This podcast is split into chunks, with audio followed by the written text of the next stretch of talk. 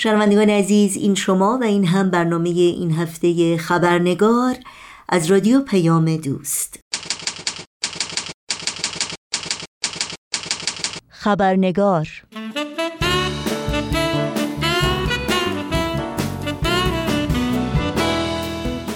و ما در این چهاردهمین روز کمپین هشتگ داستان ما یکیست. با خبرنگار در کنار شما شنوندگان عزیز هستیم. کمپینی که به یاد ده بانوی دلیر و قهرمان ایرانی برپا شده که چهل سال پیش به دست مقامات جمهوری اسلامی به صورت جمعی و در مقابل چشمان یکدیگر در میدان چوگان شهر شیراز به دار آویخته شدند. این ده بانوی ایرانی که اکثر آنان دختران جوان بیست و چند ساله بودند حاضر نشدند ایمان قلبی خود به آین بهایی و باور به تعالیم بنیادین اون رو مانند عدالت، برابری، صداقت و یگانگی انکار و یا کتمان کنند. از این رو بعد از ماهها زندان و شکنجه بیرحمانه اعدام شدند. کمپین هشتگ داستان ما یکیست. فرصتی است برای گرامی داشته تلاش و فداکاری این بانوان و همچنین دیگر بانوان شجاع و فرهیخته ایرانی که در طی دهه ها با هر عقیده و از هر پیشینه‌ای برای تحقق آرمان برابری و عدالت و انسان دوستی تلاش و از خودگذشتگی کردند و حتی بالاترین هزینه ها رو متحمل شدند. گفتگوی امروز خبرنگار نیز همراهی کوچکی است در مسیر اهداف کمپین هشتگ داستان ما یکیست نوشین آگاهی هستم. با خوش آمد به شما دوستان و دوستداران عزیز خبرنگار. برنامه این چهار شنبه رو تقدیم می کنم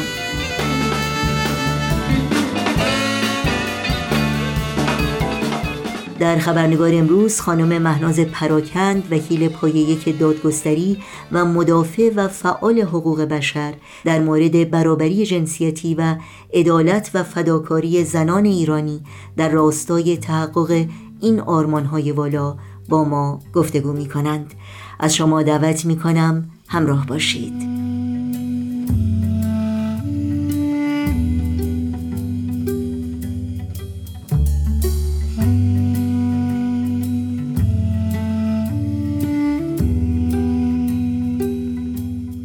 خانم مهناز پراکن درود بر شما. به برنامه خبرنگار بسیار خوش آمدین. واقعا خوشحالم که مجددا فرصتی دست داد که شما رو در این برنامه داشته باشیم. سلام بر شما. منم خوشحالم که می‌تونم در خدمتتون باشم. خیلی ممنون. خانم پراکند همونطور که می‌دونید ما در در روزهای کمپین داستان ما یکیست هستیم. کمپینی که جامعه جهانی باهایی به راه انداخته. قبل از اینکه این گفتگو رو شروع بکنیم نظر شما رو در, در مورد این کمپین بدونم و اینکه پیام این کمپین برای شما چه مفاهیمی رو تدایی می‌کنه. بله منم دیدم این کمپین رو و شاید خیلی زودترم باید این راه میافتاد. راستش این کمپین برای من یادآور همه ظلمایی که در طول حداقل این چهل و چهار سال بر بهاییان رفته و منو یاد همه دستگاه تبلیغاتی رژیم انداخت که در تمام این سالها برای سرپوش گذاشتن و توجیه محروم کردن بهاییان از حقوق انسانیشون و توجیه زیر پا گذاشتن حق حیاتشون به کار برده.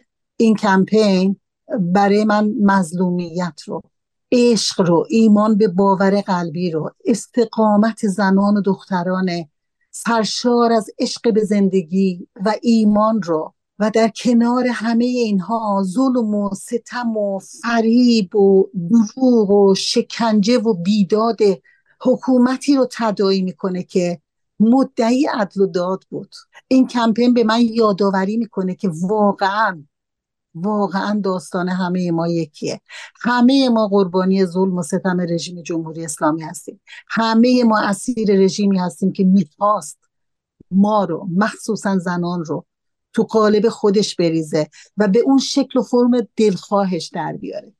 این کمپین برای من یادآور جانهای شیفته که جون دادن ولی فکر و اندیشه و ایمان و باور قلبیشون رو به چند سبای زندگی ننگین در سایه دروغ و فریب و ترس نفروختن خود می‌دونید واقعا سال هاست که مردم ایران و به خصوص زنان ایرانی برای عدالت و برابری تلاش می‌کنن درک شما یا تعریف شما از عدالت و برابری چی هست؟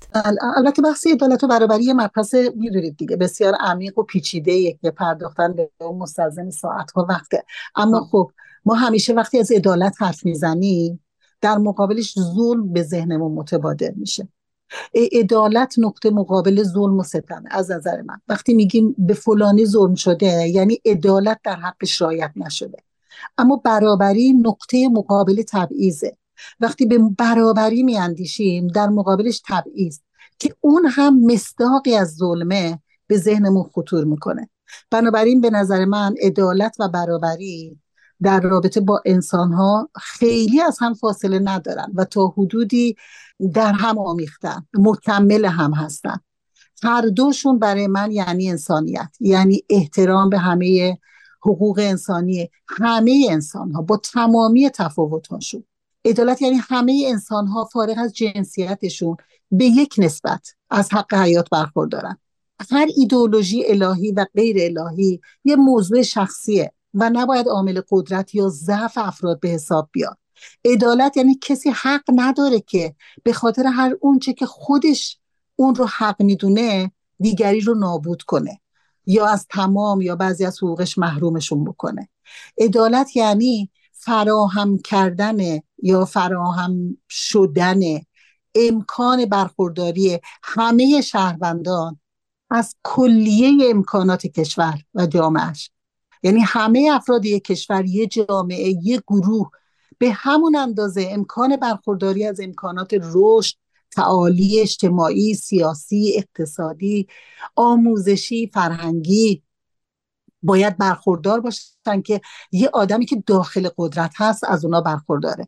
عدالت یعنی یه انسان ناتوان ذهنی و جسمی به همون اندازه استحقاق برخورداری از حقوق شهروندیشو داره که یعنی بتونه تو جامعه حاضر بشه که یه فرد توانمند در جامعه از اون برخورداره. وقتی به برابری فکر می‌کنیم مفاهیمی نزدیک به عدالت تو ذهنمون ایجاد میشه. برابری هم دقیقا همونه. یعنی همه انسان ها بدون هیچ تمایزی باید از حقوق انسانیشون برخوردار باشن. چرا که هر انسانی به ماه و انسان دارای حقوقی سری حقوق ذاتیه مثل حق حیات که هیچ کس نمی‌تونه اون رو از دیگری سلب کنه. حق آزادی و امنیت حق اندیشه و فکر. برخورداری از حمایت یکسان قانون. همه اینها در واقع حقوقی هستند که یعنی نمیشه رجحان داد انسانی رو بر انسان دیگه در برخورداری از این حقوق. نمیشه یکی رو به دلیل زن بودن و دیگری رو به دلیل باور قلبیش یکی رو به دلیل رنگ پوستش یا نوع تکلمش از یه سری از این حقوق محروم کرد. اعمال تبعیض و نابرابر تلقی کردن افراد انسان ها عین ظلم و بیعدالتیه. در واقع عدالت یه مفهوم عامتری نسبت به برابری از نظر من. خیلی ممنونم. در حقیقت در راستای تحقق ایده برابری و عدالت یا آرمان برابری برای زنان امروز بقیده شما ما در چه مرحله از این مسیر هستیم و آینده این تلاش ها این فداکاری ها رو شما چگونه تجسم می‌کنید؟ بله زنان ایران از همون هفته های اولی که جمهوری اسلامی در حال شکل گرفتن بود مخالفتشون رو با تبعیض و بیعدالتی که عملا داشتن می‌دیدن نشون دادن. در تمام این چهارده حکومت جمهوری اسلامی هم یکی از گروه های پیشتاز و نماد مقاومت و ایستادگی در برابر ظلم بودن و هنوزم هستن. زنان ایران با تلاش نه دو چندان چند چندانشون تونستن با توانمند ساختن خودشون از باطلاقی که جمهوری اسلامی به اسم دین و مذهب علیه زنان ساخته بود و ساخته. شکوفه بزنن قد بکشن و در همه زمین های علمی، اقتصادی، اجتماعی، فرهنگی، ورزشی مثل الماس بدرخشن. زنان ایران این واقعیت رو خوب درک کردن که سکوت و تسلیم شدن یعنی تحمل بیشتر تبعیض بیعدالتی زندان شکنجه قتل و کشتار.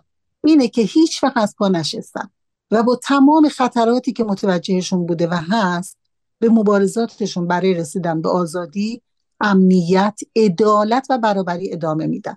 جنبش زنان در طول دهه ها مبارزه با بیعدالتی و استبداد به هر شکل و با هر عنوانش یه بخش انکار ناپذیر مبارزات مردم علیه تبعیض بیعدالتی استبداد و دیکتاتوریه که امروز اون رو ما در خیزش زن زندگی آزادی داریم تبلورش رو می‌بینیم.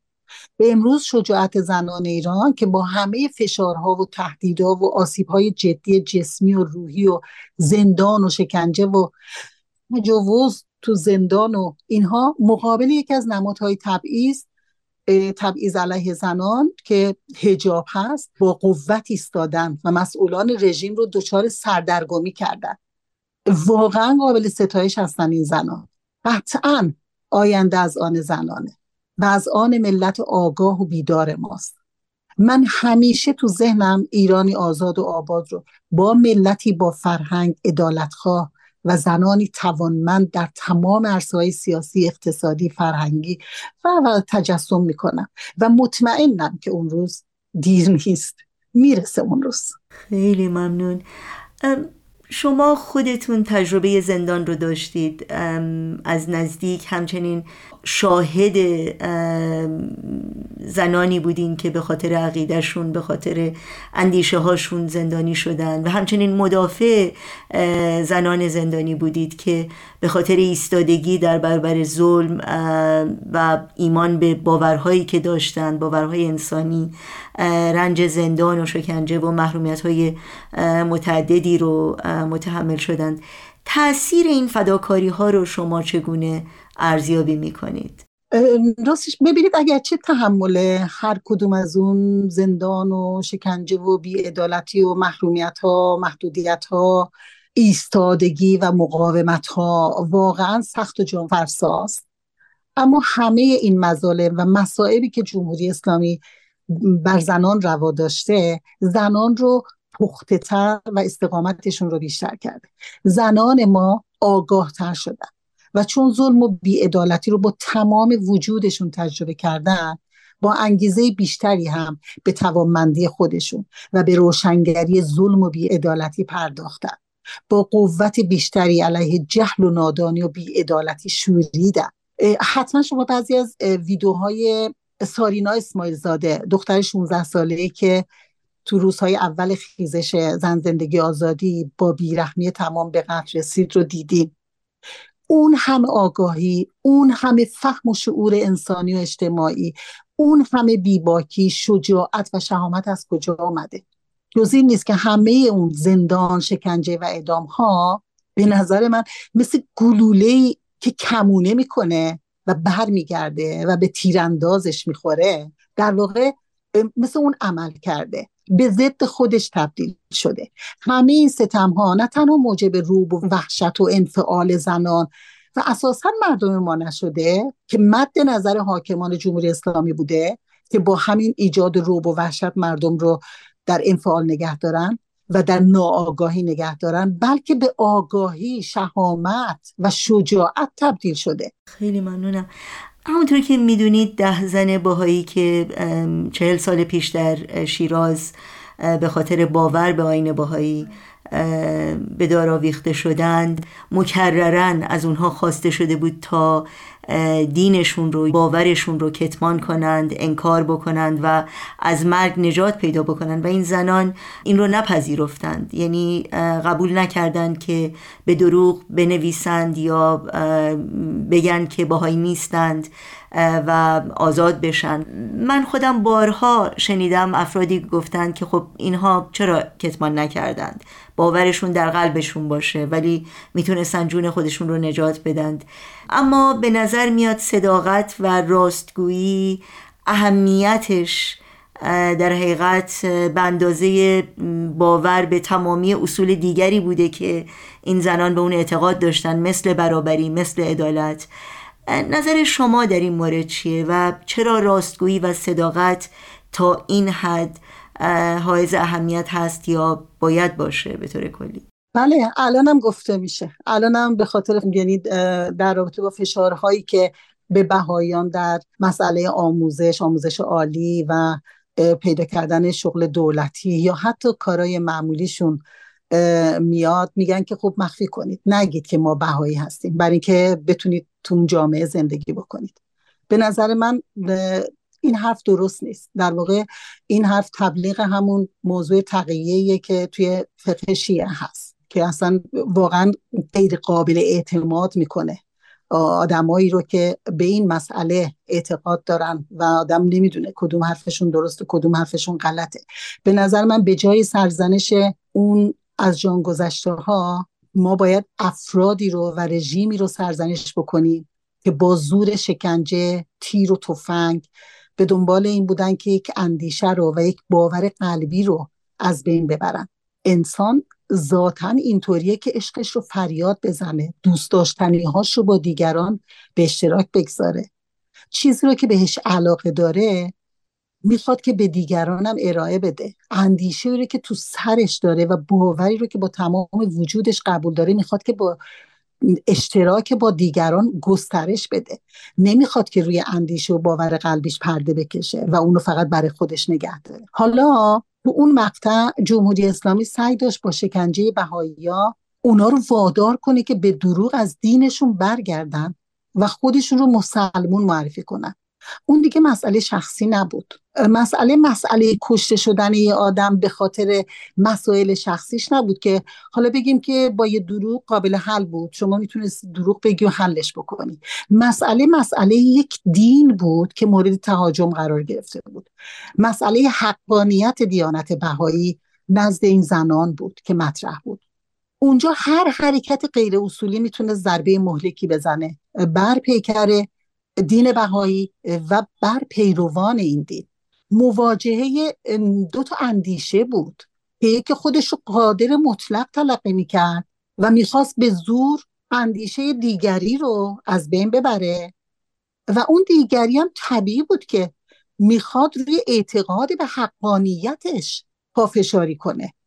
البته اینم کاملا روشن ها اونایی که شکنجه می‌کردن و با شکنجه و تهدید تهدید به اعدام می‌خواستن این زنان رو وادار به انکار دینشون کنن اونا هم خوب می‌دونستن که اون کار صرفا برای رهایی از شکنجه و اعدامه یعنی اگه می‌خواست میومدن و دروغ می‌گفتن و خودشون مسلمون معرفی می‌کردن فقط برای این بوده که اونا می‌دونستن برای رهایی از شکنجه و اعدامه. و این تأثیری واقعی تو اعتقادات قلبیشون نداشت. اما چه چیزی از این دروغ و فریب نصیب جمهوری اسلامی می‌شد؟ چرا دنبال این بودن. خب بدیهیه که اونا اهداف بالاتری داشتن. و اونم کوبیدن دیانت بهایی اصل دیانت بهایی به وسیله خود معتقدان اون بود. وادار کردن اونها به دروغ و انکار این دین در واقع اولین سنگ بنای شوم و محقرانه بود که اینا در نظر داشتن که بچینن. به نظر من این ده زن و مونا دختری 16 ساله که همراه اونها کشته شدن. و همه اونهایی که به خاطر پافشاری روی باور قلبیشون کشته شدن. اینا با مقاومت هاشون با گذشتن از جونشون هم قدرت دیانت بهایی رو و عمق اعتقادشون به این دیانت رو نشون دادن. و هم نورافکنی شدن روی ظلم و بیدادی که جمهوری اسلامی داشت می‌کرد و داره می‌کنه.